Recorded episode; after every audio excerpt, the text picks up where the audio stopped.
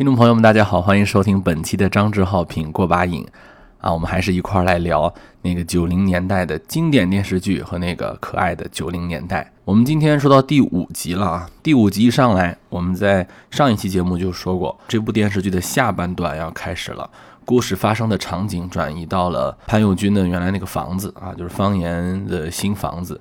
故事又有了一个转折，就是我们都以为的劳燕分飞的两个人又要走在一起了。这个走在一起的开场呢挺有意思。上一次呢是因为在贾玲的婚礼当中杜梅喝醉了嘛，方言把她带回家里面照顾。杜梅醒来以后发现自己呢是在方言的住处。杜梅呢就洗脸，然后还让方言别看自己啊，还挺重视自己的形象的啊。杜梅开始就打起要在这儿住的这个算盘了。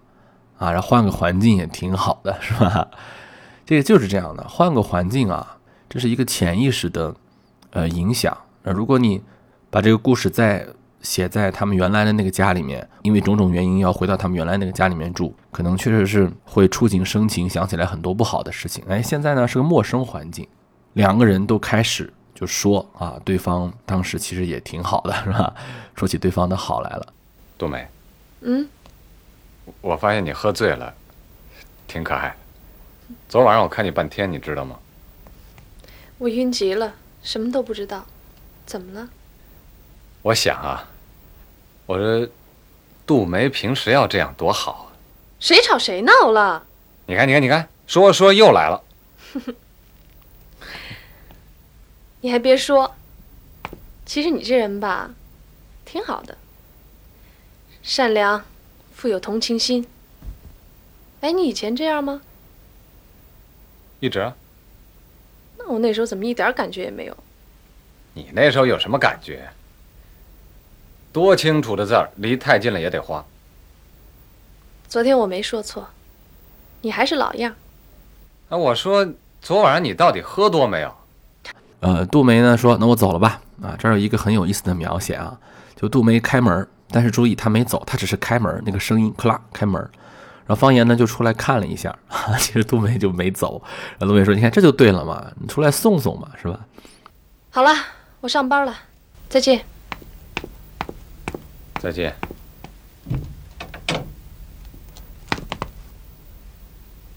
这就对了，应该出来送送。然后这个时候呢，就有一组特别像长镜头一样的镜头啊。我觉得那可能不是长镜头，下楼不可能那么快吧，是吧？方言就主动提出啊，杜梅你可以搬过来住，说没地儿住的人多了，但是前妻只有一个，是吧？咱们那间教室空着呢，离你那儿又近，你要是愿意的话，我才不去住呢。太大了，怕？不怕也不住。哎，那你干嘛啊？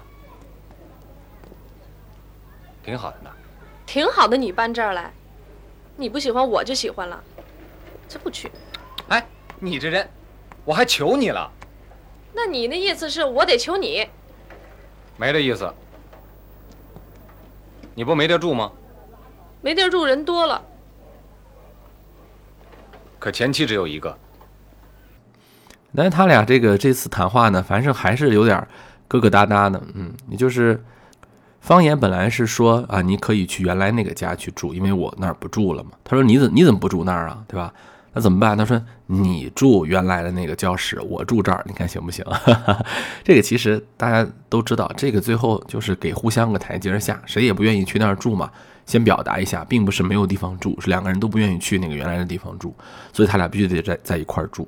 互相呢攻击一下，也是给对方一个台阶啊！瞧你那样啊，瞧你那样，这段还写的挺有生活的，就是并不是说很多话就可以马上说开，互相的台阶呢可能各有各的不同，两个人吵两句反倒是给了对方一个缓冲。这个事情上杜梅没有马上答应搬过来住，这也是很正常的啊，毕竟还是要面子的。但是呢，镜头一转，就杜梅就来到方言的单位了。就说上午说那话你还算不算？如果算的话，就把东西拉过来。因为这个杜梅还是很了解方言的，这是一个说一不二的人，对吧？他也要面子呀，所以肯定这个就没有别的选择。黄爷还问他要算呢，要不算呢，是吧？要不算，你把那个教室的钥匙给我；如果算的话，你就帮我把东西拉过来。其实这个早就已经确定了，肯定是要拉的嘛。啊，好了，两个人就开始了一人一间的合居生活。都没说有几件事，咱得说清楚啊，这挺有意思的。第一，不是我赖进来的，对吧？是你找我来的。第二，我会住很长时间。如果你说我烦了，那你就请我走，对吧？第三，他说我来这儿不是看贼啊，什么叫看贼？就是一天到晚怕我不爱你啊，这当然是一个调侃了啊。说咱们得互相体谅对方啊，咱们都是受过刺激的人。最后还是那句挺温馨的话啊，谢谢你。杜梅呢挑了带阳台的大屋子，方言其实这个时候已经表现出了他情不自禁的下意识的一种舒适感啊。上一期节目说过，他其实早就开始慢慢的从身体上到感情上在适应这个婚姻的过程了，只不过上次婚姻突然戛然而止了嘛，所以他一个人住的时候他有各种各样的不适应。这个时候屋子里又搬来了原来的妻子，他觉得这个很舒服，所以不自觉的吹响了口哨，很明显很高兴，对吧？但是他又发现有点得意忘形，因为他吹的那个口哨呢还是秋的私语啊，秋的玉语，咱们之前说过嘛，杜梅最喜欢的曲子。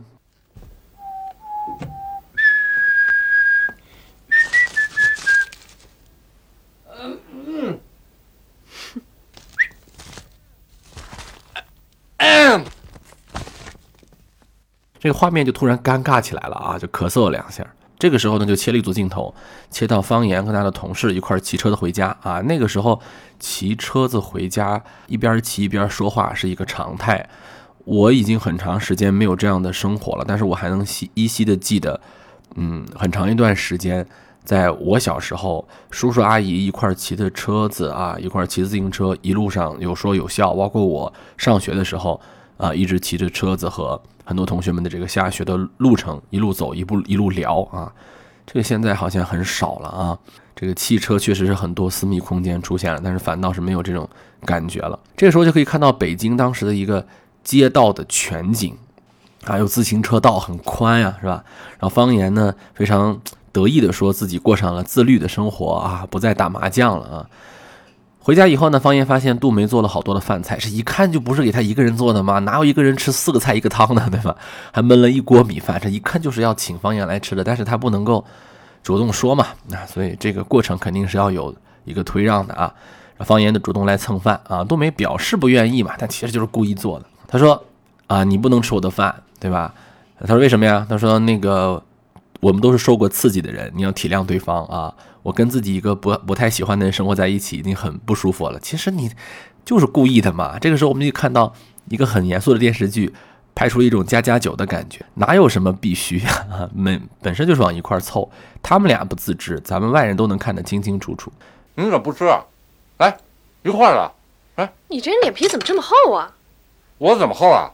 你说你怎么厚了？你满世界打听打听，有随便到邻居家蹭饭的吗？我只是我应得的那份儿。话说清楚了，哪份是你应得的？我欠你什么了？锅碗瓢盆都是我的吧？好，我明天就买去。那今天这顿我还是有权吃的吧？吃吧吃吧，撑死你！不就一顿饭吗？哪至于？你得理解我，强迫和一个自己反感的人生活在一起，我已经够客气的了，我怎么还看着你气儿就不打一处来呢？我非常理解你，现在唯一的出路，就是赶紧各找各的对象。好吃吗？怎么说呢？我很同情你未来的丈夫。大家想想，其实很奇怪哈。你说两个人独处一室，你们原来也是夫妻，这个时候还要往一块凑，就感到很荒诞啊。这是一种很荒诞的写法。这个时候呢，杜梅在躺床上看书啊，方言呢去他那个屋带阳台嘛，就拿那个洗的裤子，然后就问了这么一句：“看什么呢？”“红颜薄命，西佩伦的。”“哦，够伤感的。”这里面说到的《红颜薄命》这本书，我还真的找了一下，还真不好找。因为你们如果去搜索那个西佩伦，他的台词如果我没有听错的话，他是这么说的：“他说红颜薄命，西佩伦的。”我觉得可能是他说错台词了，我觉得可能是啊，因为这本小说如果你这么去搜，你很难搜得到。我知道有一本这样的小说，这本小说呢就叫《红颜薄命》，其实这个名字翻译的有故意想卖书之嫌哈，就是这本书的副标题叫《少女西利亚》，可能是更接近原意，但是你要卖《少女西利亚》就不好卖嘛，而且红颜薄命，老百姓一看就能知道这是一个什么样的故事。这位作者呢，他叫做弗兰斯·埃米尔·西兰帕，当时那本书翻译成叫《西伦佩》，所以他应该叫做《红颜薄命西伦佩》的，而不是《红颜薄命西佩伦》的。我觉得可能是都没说错了，我说江山老师说错了。这个西帕兰，我们叫它西帕兰吧，因为现在一般你要去搜索的话，这个官方译名就是西帕兰。他是一位芬兰作家，他是出生在一个贫苦的农民家庭，后来是考入了赫尔辛基大学，本来是学生物啊、数学理科生的，但是由于家道困难，实在是中途没有办法坚持了，被迫辍学，开始了文学创作，赚稿费。你看，这是这么一个人，所以他就比较了解农民的疾苦，所以他很多的小说是在这种大历史背景下写一些小人物，比如他的第一篇长篇小说《赤贫》，你看，这在咱们当时就很容易翻译进来嘛，对吧？写的就是一些底层的佃农生活贫困，后来参加赤卫队啊这样的故事。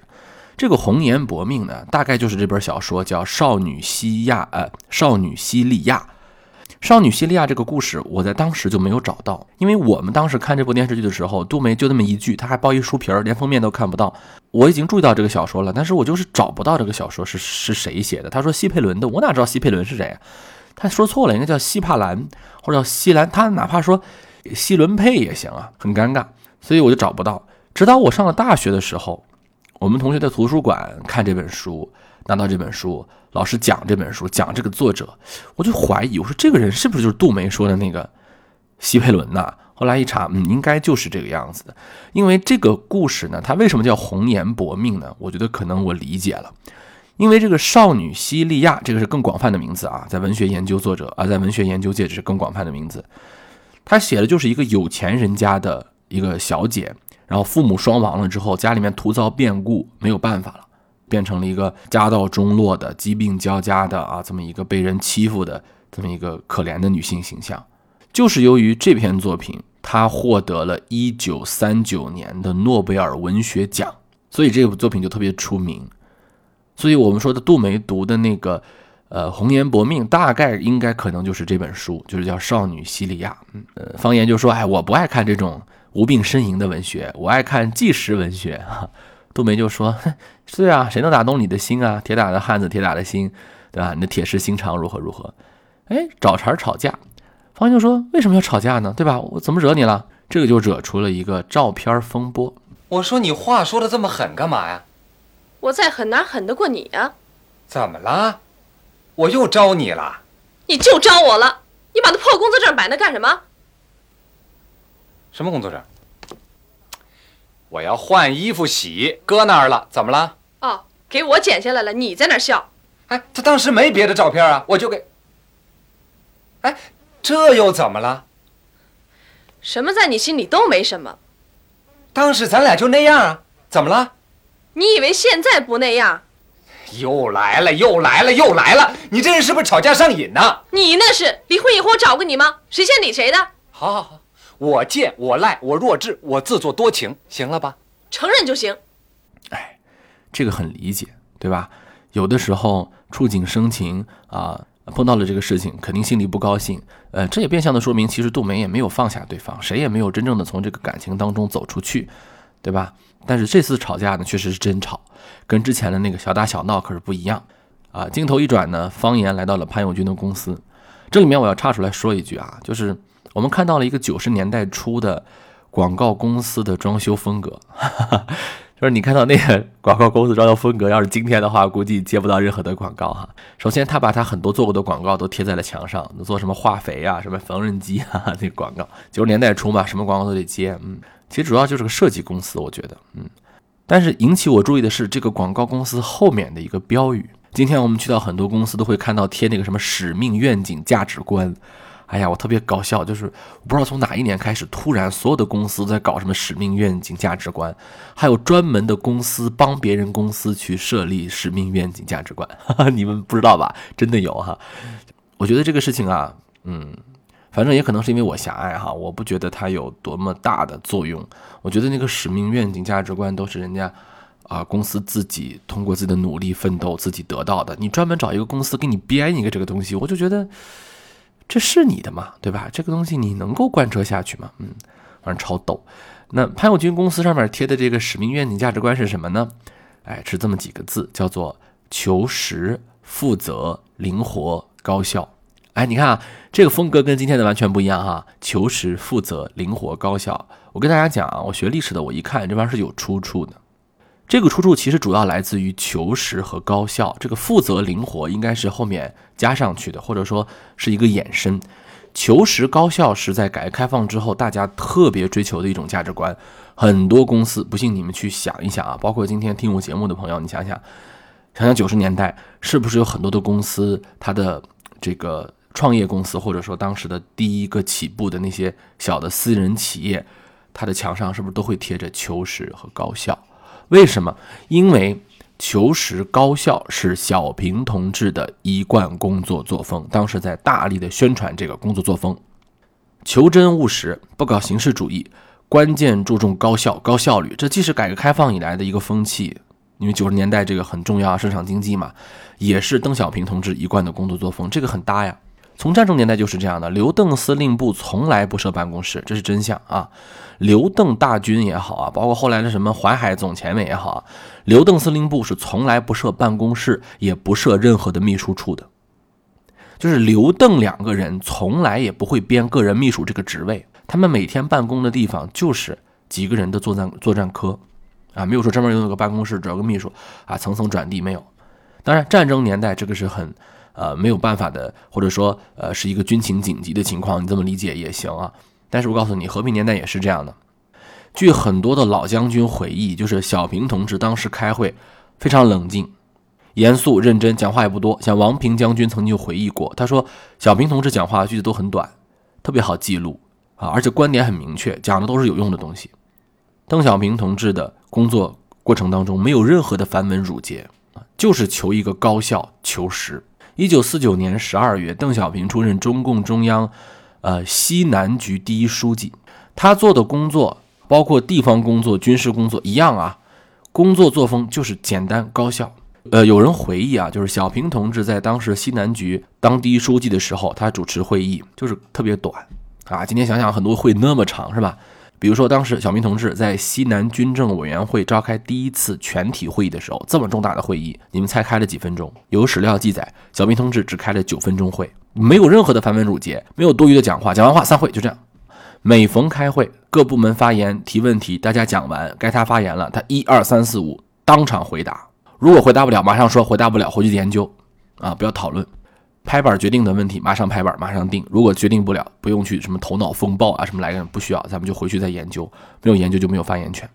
让所有的人常常是带着问题来，拿着明确的目标和任务去啊，我觉得这个东西真的是应该给很多今天的开会达人们好好听听啊，小平同志是怎么开会的。因为改革开放初期啊，尤其是在市场经济大浪潮的时候，这种高效是很多人都追求的，尤其是创业公司嘛啊，这种求实高效的作风也很贴切啊，所以我觉得这个标语打的还是不错的啊。说回来，故事情节啊，就是说潘友军呢给方言说，这么着吧，你啊不是想把杜梅撵走吗？其实他真的想不想撵，我这里面怀疑啊，我给你介绍一个女朋友吧。有很多人讨论，就是说这个时候方言到底对杜梅有没有真感情？为什么你要去见别的女朋友啊？或者说要接受这个相亲的提议？我是这么去想这个问题的，我不把这个认为是方言冷酷无情，或者说跟杜梅感情不同步的一个表现，我把它认为是一个迷茫时期的方言对自己的怀疑，就是他这个时候可能已经产生了怀疑，他需要一段感情，或者说他需要一次尝试来确定自己的感情到底是不是真的还是假的。甚至我觉得如果说没有韩丽婷，就后面他这个女朋友，可能她也不能够深刻的意识到她还一直爱着杜梅啊。当然这样的解答是不是符合女权，这个我们可以讨论哈。但是当时的那个电视剧应该想表达的就是这个意思。这个时候我们就看到了一个非常温馨的公园相亲的这么一个场景啊。我不知道从什么时候，这个我真的是没有查到这个可考的历史数据，啊，如果有年长一点的听众朋友可以帮我回忆的话，可以提醒我，就是什么时候咱们国家这个公园成了一个相亲角啊？现在很多的这个上海啊、北京啊、大城市广州啊，很多公园就会成为固定的相亲角。有一度时间，这个地方是很多猎头公司常来的地方，他们会发现这个地方有很多高质量的人才，哈哈，比他们自己去找都要高效哈。甚至而且他认为这样的这里面的信息是更加真实的。因为我对北京不是特别的熟悉啊，但是我看那个外貌来看，我看着像天坛公园啊，当然也可能说错了啊，有北京的这个本地的朋友可以纠正我。反正这次公园的相亲呢，还真的挺温馨的啊。扮演跟方言相亲的这个演员也是大有来头的。影片当中他的角色叫韩丽婷，演员呢是石可老师，很厉害。她是上过89年8月份的大众电影的封面女郎的。大家想想，大众电影的封面女郎都是些什么级别的演员啊？能上大众电影封面女郎的人可不容易啊。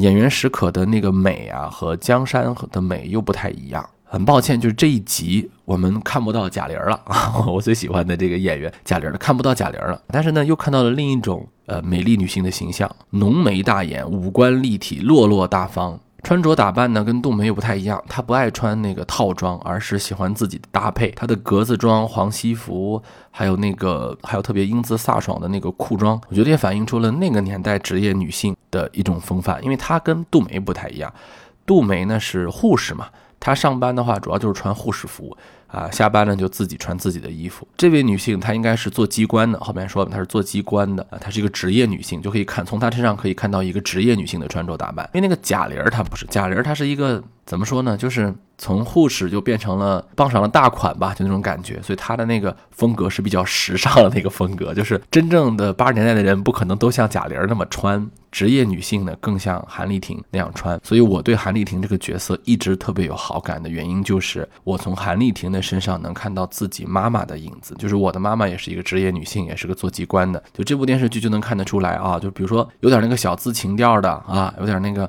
小布尔乔亚的杜梅，他一般是怎么穿这个套装啊、套裙啊，然后傍了大款的、实现了阶级跃升的90年代时尚大摩登女郎贾玲是怎么穿，是吧？韩丽婷就是非常典型的做机关的人的那个穿着啊，特别的像。所以从她身上我能感觉到，就是我母亲那一代人的这个穿着时尚的风这个感觉啊，就很亲切。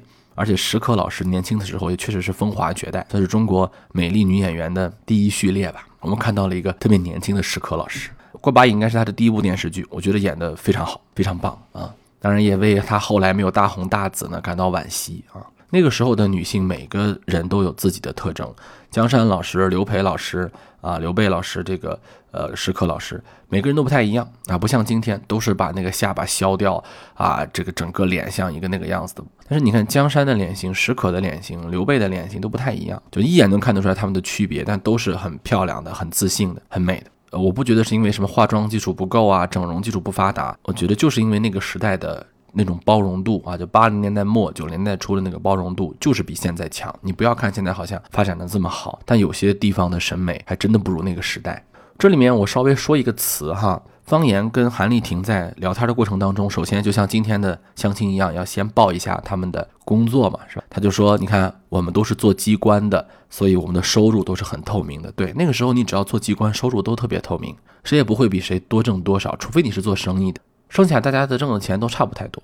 什么叫做机关呢？现在年轻朋友们可能不太清楚了啊。这个词如果上一年纪点，这个词像我这么大的人以上的，包括我这个年龄以上的人肯定都很清楚，这玩意儿不用解释。但是我们还有年轻听众嘛，我解释一下。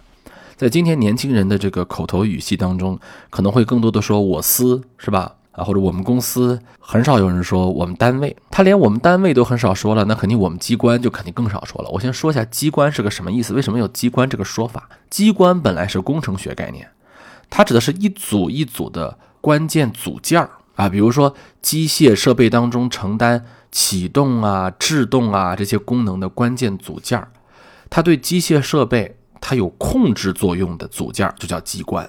它不是一个普通的一个零件，是一个组件，这个组件的作用必须得是有启动或者制动作用。所以这个概念后来就应用到了行政学当中，就是如果说这个单位啊，这个组织对于社会有着启动或者制动作用的，那它就被称作机关。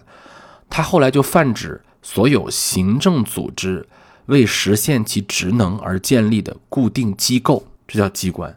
机关既是行政人员处理日常工作的场所，也是行政机关及其工作人员与外界人士或其他机关接洽公务的地方，并为这个机构收发、汇集、典藏文书资料所在。所以你看，这个机关是一个很大的功能区。今天我们也会说有关机关、国家权力机关啊，什么什么机关。当时就有这么一个说法，叫做机关。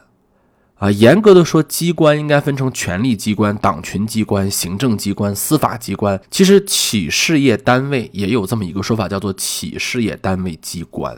只不过后来你说是做机关的，这一般就都是，为什么叫做机关？就是一般的那个文职人员都是上班都是坐着嘛。做机关的一般指的就是公务员了。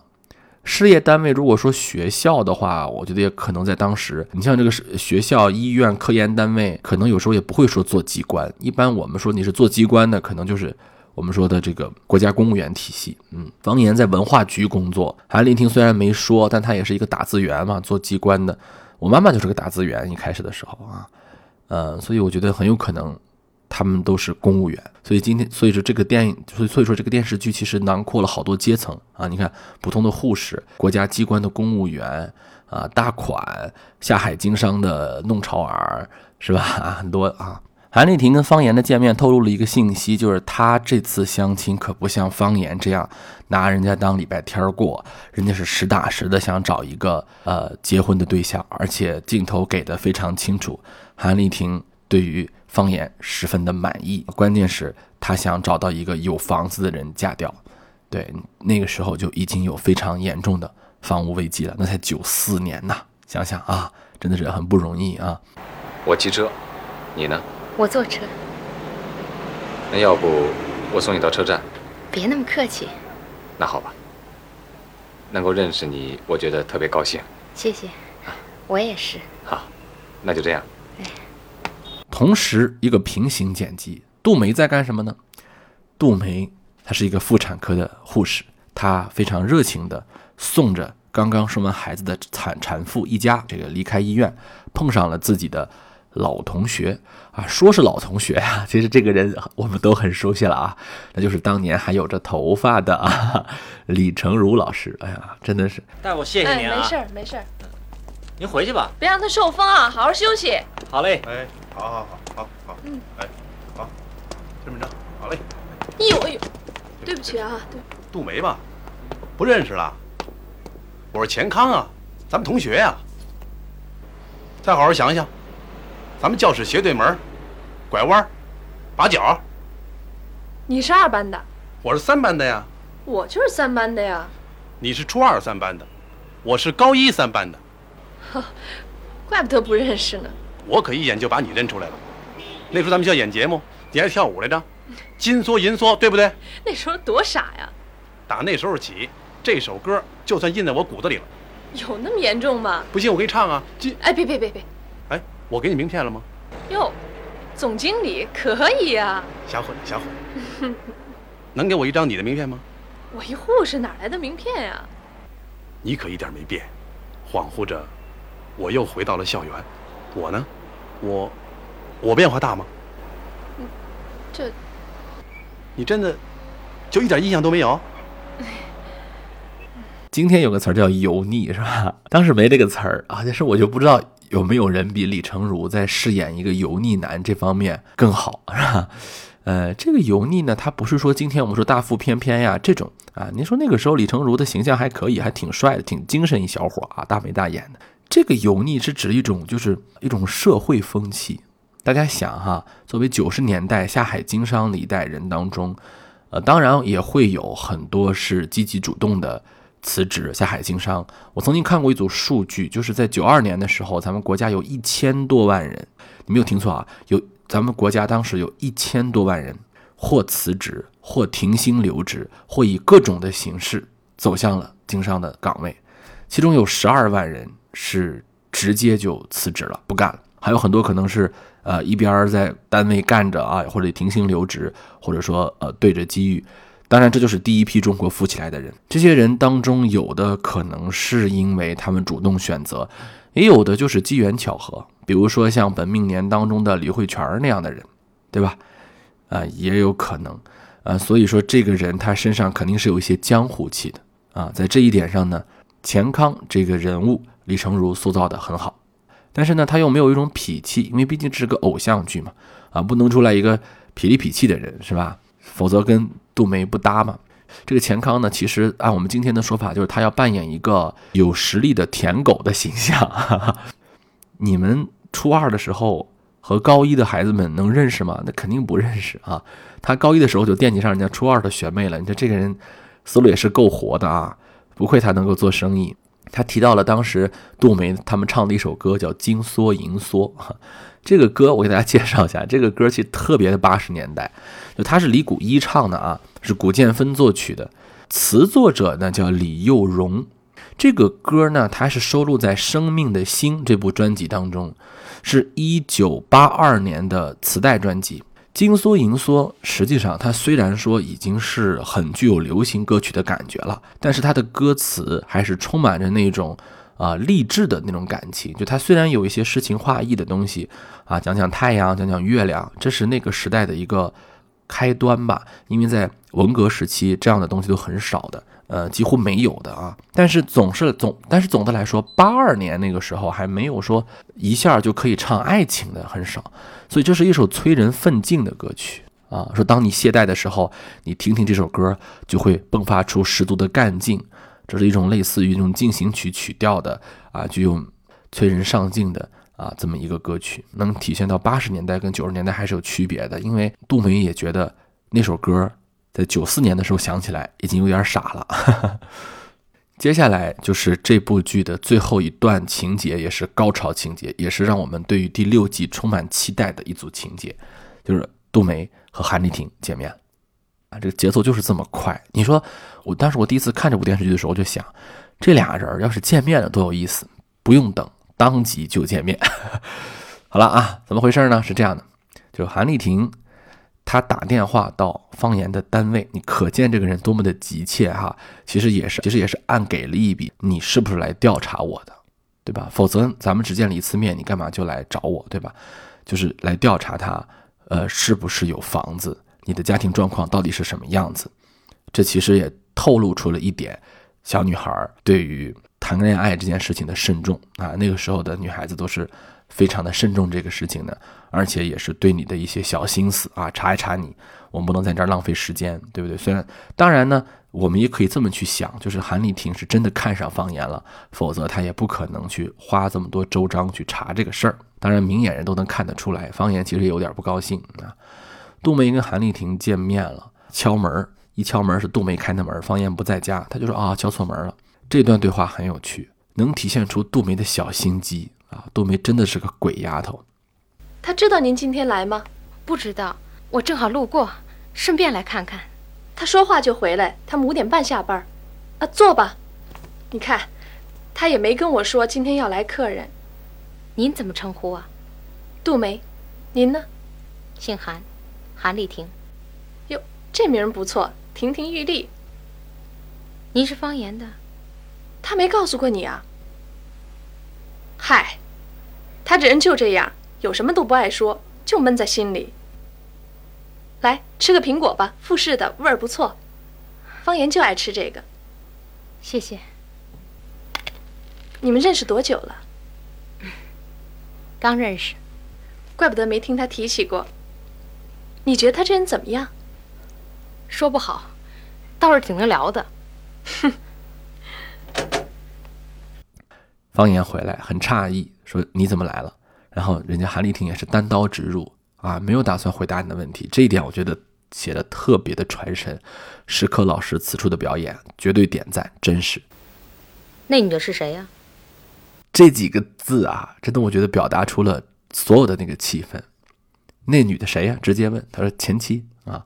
你看方言也没问了一下啊，她说干嘛你要被你质问？她说前妻。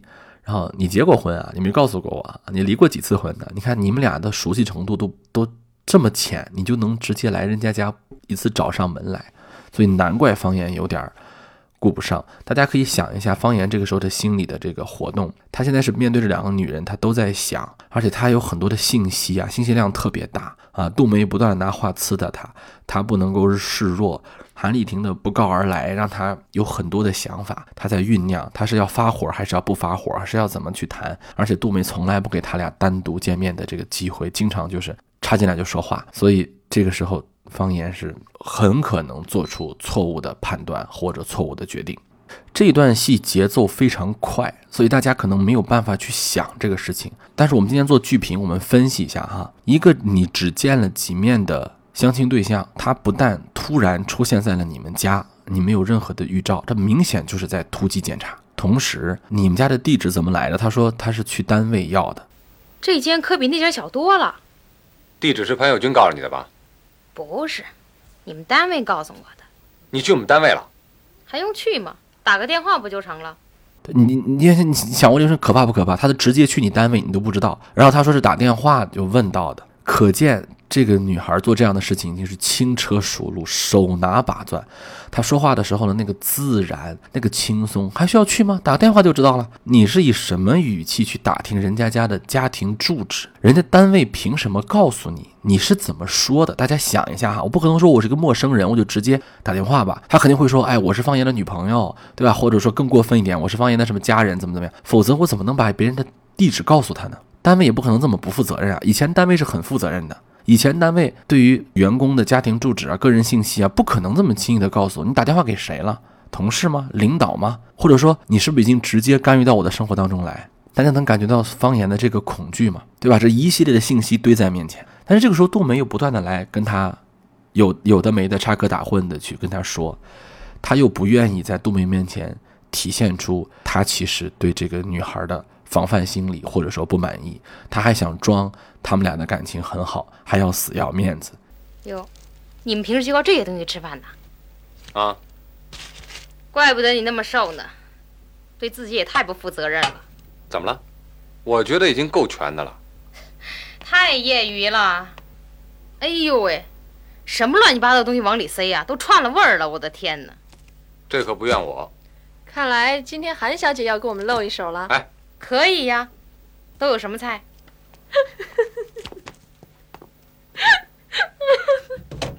哎，有什么可笑的？没事儿，挺好，挺不错的。你觉得很可笑吗？哟，生气了？该生气的是你，我觉得他比你强10000倍。其实韩丽婷如果没有杜梅的话，她很有可能她有她的一系列套路的表现，比如说来了我会给你先道歉。韩丽婷为什么要做那么一顿饭？其中有一个原因就是我肯定是要先道歉的，因为我做的确实过分了。她也知道，她这么聪明的女孩她不可能不知道，但是现在又有杜梅在场，等于说韩丽婷有一个意外的收获，就是说我这次来了不但知道了她有没有房子，而且我还知道了她这段感情史，而且这个人现在还在向我示威。你说杜梅说那样的话，韩丽婷能听不出来？那么等于说韩丽婷又不自觉的要体现出她跟杜梅的竞争，而杜梅呢，这个时候她要小心翼翼的观察，同时她还尽量的想要表现出自己仍然是一个女主人的身份，同时她还要去看方言的脸色，看她是不是跟这个人真实有了感情。所以你看，在一个小小的空间当中，杜梅、韩丽婷、方言没有一个人能够自如，但他们都在表现着自在，是吧？其实他们谁都不自在，没有一个人能够自在。而每一次方言想提出来想打破这种僵局的时候，可能杜梅都出来去阻拦，或者说谁也不想去主动打破这个僵局。而有的时候有一句话叫做话赶话，最后方言跟杜梅两个人的意气用事和他们俩之前一直以来的那种感情大脑，因为方言跟杜梅他俩经常说话的时候从来就不是绝对理性的那个说话。大家想想啊，已经到第5集了，每一次他们俩说话真的是纯粹理性吗？真的不是，好多都有赌气。如果他们俩真的是纯粹理性，他们也不可能有这个精彩的故事给我们讲了。如果给方言一些理性空间，他的这次风波可能处理得更好，韩丽婷可能会有更好的收场，杜梅呢可能也能做出更好的判断，但是在没有绝对理性的情况下，他们只能话赶话的说，你要不娶她我就是孙子啊！互相两个人讲，最后一把搂过了在状况外的韩丽婷，说我们什么时候吃喜糖啊？能不能给我1分钟，就几句话？怎么了？我原打算吃完饭以后再说，可我实在忍不住了。哟，好香啊，还没吃呢吧？啊，厨房一直让你站着，我就没做。我们一块吃吧。真的？那我就不客气了。哎，把那俩菜拿来。哎，你掺什么乱呢？怎么了？你还净吃我的饭呢？你很怕我们俩成，对吗？你发那么大火干什么？一会儿人听见。听见就听见，我怕什么呀？我理解你，找一个比自己前妻差的女人吧，是挺没面子的哈。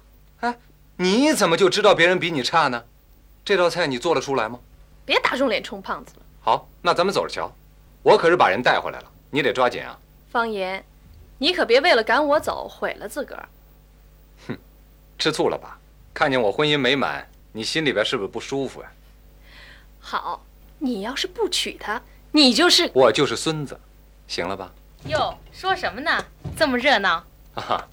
他夸你贤惠。是啊，什么时候吃你们喜糖啊？